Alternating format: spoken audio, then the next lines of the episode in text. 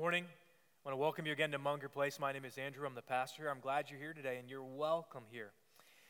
If you've ever had the question about what to do when you're trying to do the right thing, but the right thing doesn't seem to matter, I'm glad you're here. If you've ever had the question about what to do or how to be, how to, be, how to believe when you've lost a loved one, when grief has come to you, I'm glad you're here today. If you've ever been wondering, how, how does what I do every day, Monday through Friday, in my office and my field make a difference? And I'm glad you're here today too. But before we begin, I'd like to have a word of prayer. Let's pray together. Lord, take my words and speak through them. Lord, let me decrease so that you can increase. Take our thoughts and think through them. Lord, conform our minds to yours. And Lord, take our hearts and set them afire for you, for your world, and for your word. In the name of the Father, Son, and Holy Spirit. Amen. We have a story we like to tell in my family about my uncle. My uncle, you have to know, in the 1960s, barely graduated from high school, was just sort of a ne'er do well. I always picture him at this time as being somebody wearing a leather jacket with the collar popped and a big pompadour and just kind of always combing his hair like that. I guess I've watched Happy Days too often, but that's how I think about my uncle. My uncle graduated from high school and got a job as a carpenter's assistant in the local school district. So one day the word came down that the carpenter, carpentry department needed to install a pencil sharpener in an elementary school classroom. So the carpenter, a grown man, and my uncle, the carpenter's assistant, a grown man, were both sent, two grown men, to install one pencil sharpener which just strikes me just about right, if, if, as I've seen that kind of thing happen before. So they got down to the, the classroom and they're wearing their big belts and trying to act as cool and as important as possible. And this little kid comes up to them. And this little kid, again, in my family's vernacular, is what we call a dumb little oyster. You know kids like that? A dumb little oyster is just a little kid, is just sort of in la la land, lost in his own world, just going through about life, happy go lucky. So this dumb little oyster comes up to my uncle, the carpenter's assistant, and his boss, the carpenter, and looks up at him and says, What's going to happen? And the carpenter looked left and right, and then he looked at the kid and he said, Batman's coming, kid. And my uncle said it was just like electricity in the room, and the teacher was so ticked because the whole rest of that day was ruined from an instructional point of view. What's going to happen? That's not a question that's only appropriate for dumb little oyster, third year old little, third grade little boys. I think it's a question for adults as well. What's going to happen? And here we are at the end of our sermon series called Echo, and we're at that phrase about what is going to happen. We've been working the last two months through something called the Apostles' Creed, which is, which is nothing more than an ancient syllabus or uh, summary of, of the Christian faith. It's like the big foul lines on the playing field, so we know what the, the stakes are. And it says things that you'd expect, like we believe in God who's the creator. But here we are at the end, and the last clause of the Apostles' Creed is we believe in the resurrection of the body and the life everlasting. It's a statement about what's going to happen. And I think it really matters because what you believe about then matters in the now. Then affects the now. For example, we are beginning the Christmas season. I guess the Christmas shopping season kicks off on Friday or in some ungodly places Thursday night. Can you believe that? And when the Christmas season begins, the Christmas reruns begin on television. And there's all these great Christmas movies, but there's one that you've probably seen that, well, I'm sure will be on the networks this year. It came out in 1989, and it's called National Lampoon's Christmas Vacation. You've heard of this movie? Well, it takes, uh, it follows around the activities of a guy named Clark Griswold, who's played by Chevy Chase. And Clark Griswold is sort of an idiot, and he's always trying to have everything perfect for a family, and it never goes that way. So he's there, and the whole movie follows his excitement, expecting his Christmas bonus check. And he's so excited and anticipatory about this Christmas bonus check that he takes this imaginary money he thinks he's going to receive from his company and he puts it into an in ground swimming pool. He already goes ahead and puts the deposit on a swimming pool. So, right before Christmas, there's a knock at the door, and the courier is there, and he hands Clark an envelope. And he says, Oh, it's my Christmas bonus. And he gathers the whole family around, and they get kind of emotional. And he opens up the envelope, and instead of being his Christmas bonus, remember what it is?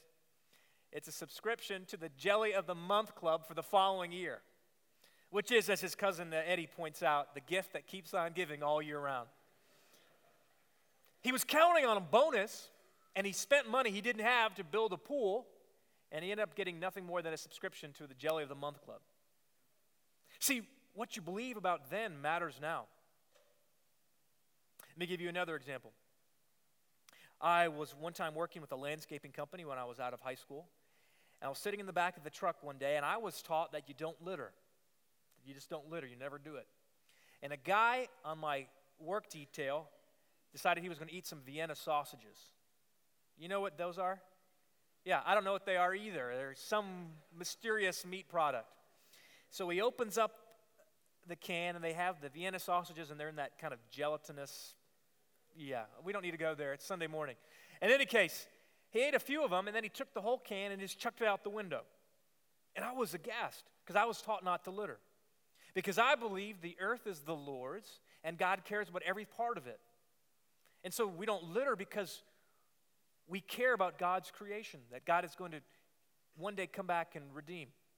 See, what you believe about then matters how you live now, even on small ways. But look, can I give you a life and death situation?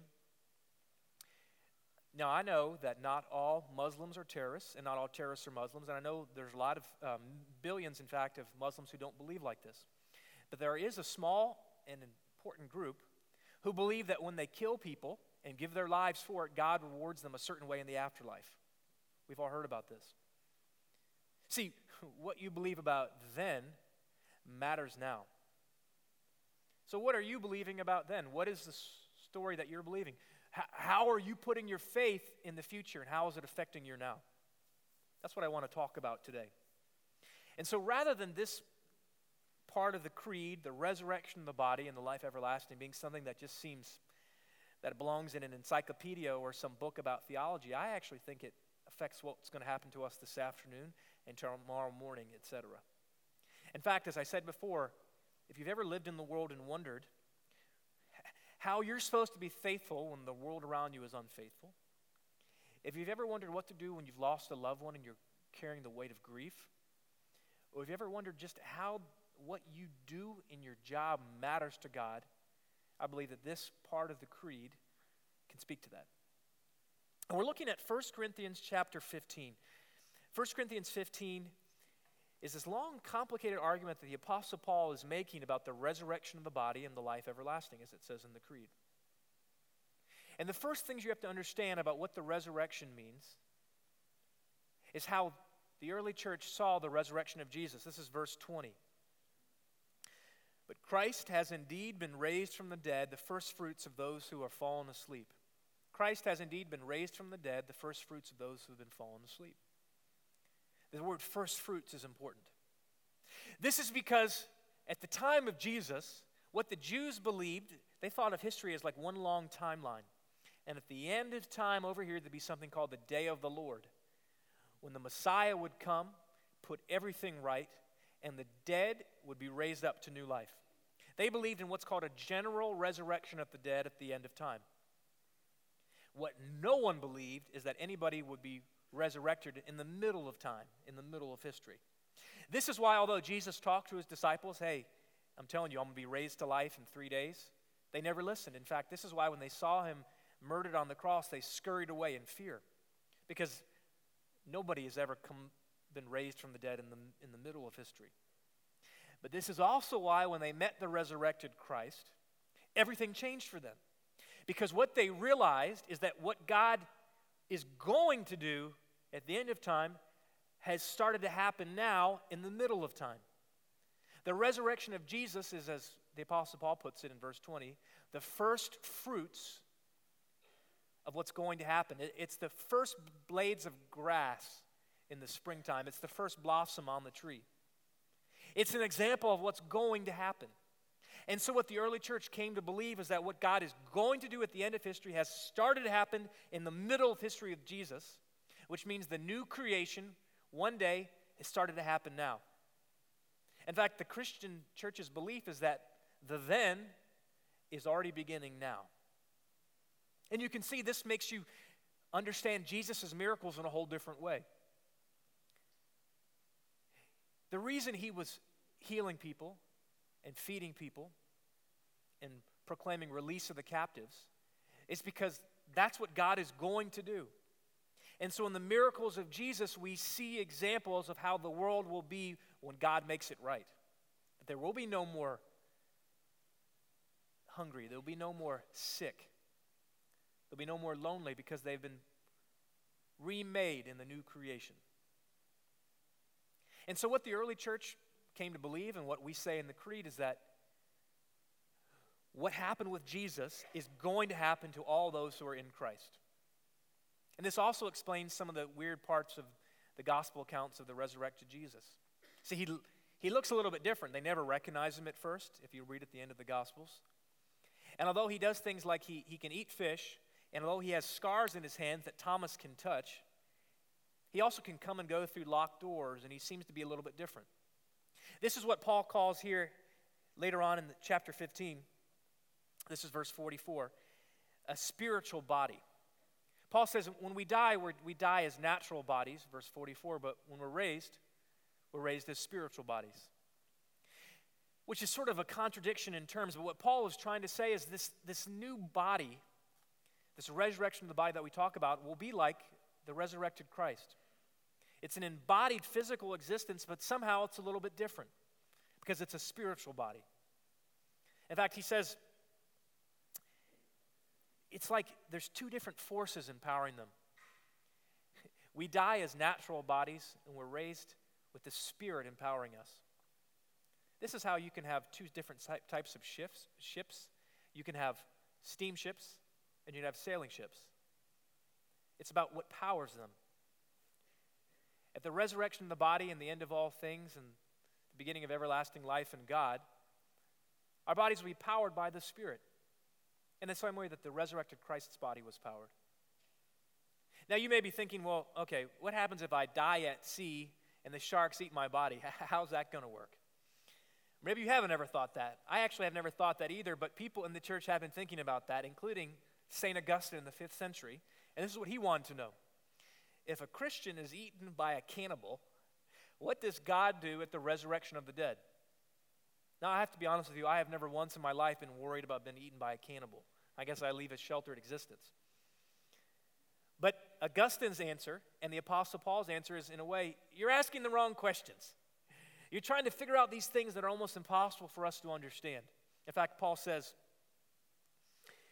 in verse 35 Someone will ask, How are the dead raised? With what kind of body will they come? And he says, How foolish. What you sow does not come to life unless it dies. And when you sow, you do not plant the body that will be, but just a seed, perhaps of wheat or something else. But God gives it a body as He has determined, and to each kind of seed He gives its own body. What Paul says is listen, the relationship between our current physical life and the life that will come with the resurrection of the body and the life everlasting is going to be the same, but it's going to be different. In the same way that a little seed, and I hold a tiny seed in my hand, can produce a tree. And although that they are connected but also different in the same way, the current life will be related but also different from the life to come. It's sown a natural body and raised a spiritual body, Paul says. We believe in the resurrection of the body and the life everlasting. But this, rather than just being something that seems fun to contemplate, it's vital to who we are right now. And it's vital for the exact same reasons that the resurrection of Christ was vital. See, Jesus said stuff like, Blessed are the poor in spirit. And he said, If an enemy hits you on one cheek, turn your other cheek. And he said, Don't store up for yourselves treasures in heaven where moth and rust break in and thieves steal store up for yourself treasures on earth. He had all these beautiful statements. And then he was killed. And so, if he had remained dead, it'd be the same with anybody else who says nice, sentimental things that have no basis in reality, that don't matter in the real world. I have a friend of mine who lost his son earlier this year, before his time. And if I go to my friend and just say, hey, you know, Jesus said some nice stuff about life after death, it, it'll work out. If I say that to him and Christ had remained dead, my words would be empty words, just as the words of Jesus were empty. But the resurrection of Jesus vindicates everything that he said. It proves that God has the final word and not the Caesars of this world. What that means for you and me today and tomorrow and the next day is that we can trust that what Jesus says is right and will be vindicated. So, tomorrow morning, you're at your office and you're given a choice.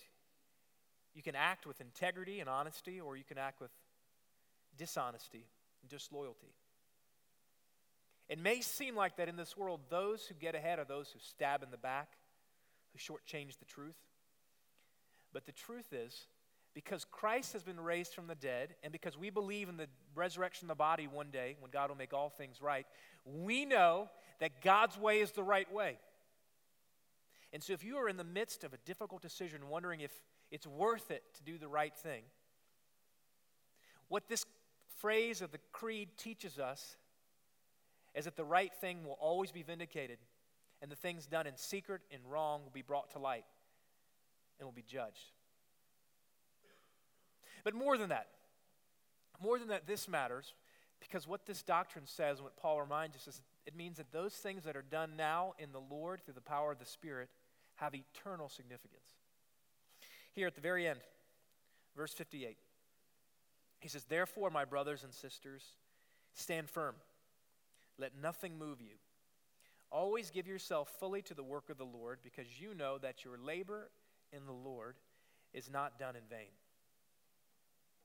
You know that your labor in the Lord is not done in vain. now, we have people here who have jobs that might seem to have nothing to do with God. Maybe you're some sort of accountant or you work in commercial real estate or something, and you maybe you thought, you know, I want to use my workplace to serve the Lord, but I don't know how it, it can. I, I don't know how God cares about this deal or that marketing program, etc.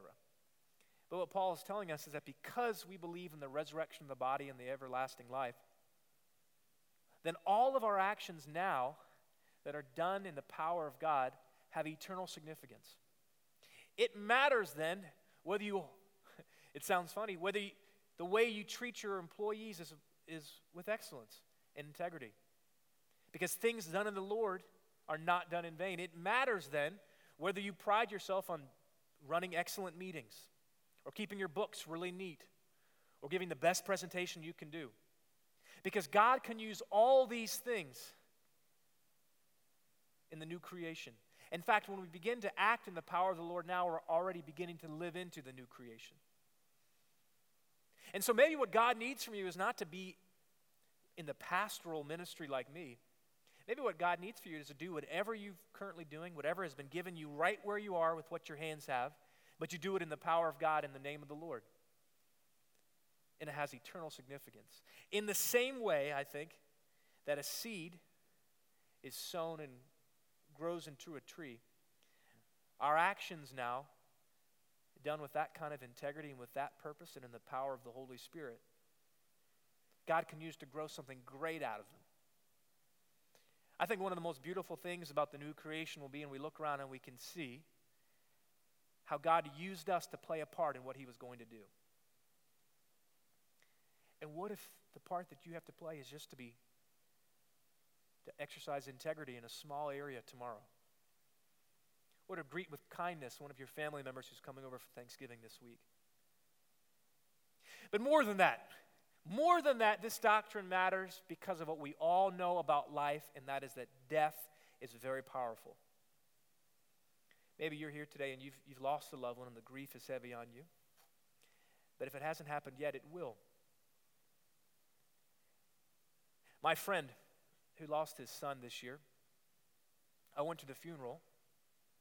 In the funeral, we recited the Apostles' Creed. We said, We believe in the resurrection of the body and the life everlasting.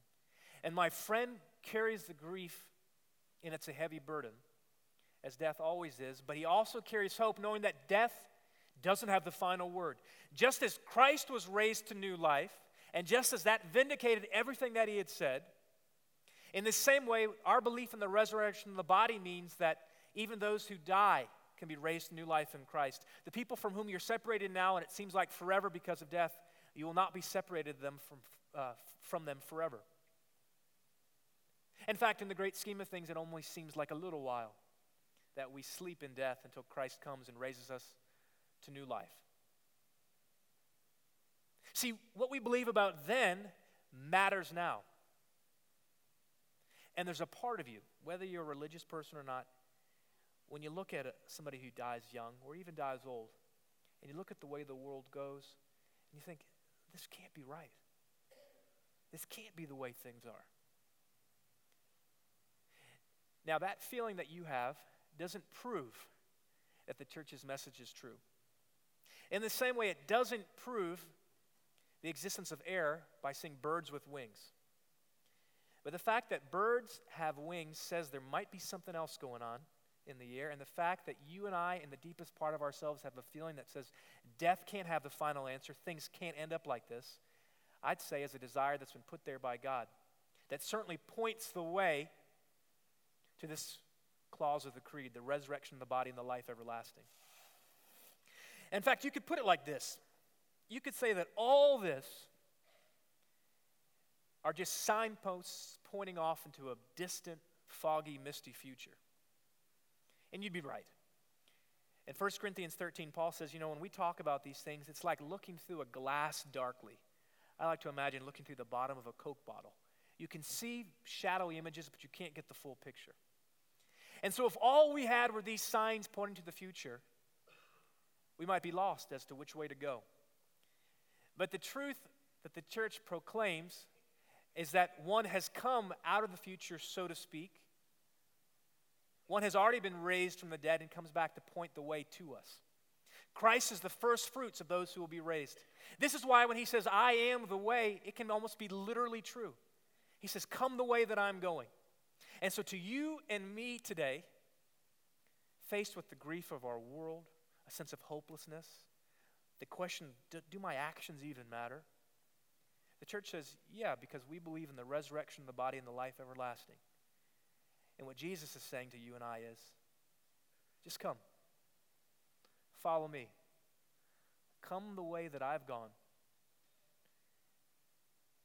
Because I am the way, the truth, and the life. And in me is the resurrection of the body. And I can give the life everlasting. In the name of the Father, Son, and Holy Spirit, man, we have the faith to believe and the courage to follow. Amen. I'd like to invite you to stand up. And we're going to recite the Apostles' Creed together. Now, maybe this is your first Sunday joining us. You haven't heard us work through some of these clauses. Some of them seem difficult. There's some phrases that seem strange to us. There's a phrase that says, We believe in the Holy Catholic Church which just is just a way of talking about the church universal in all times and places. We talk about the resurrection of Jesus from the dead, the power of the Holy Spirit.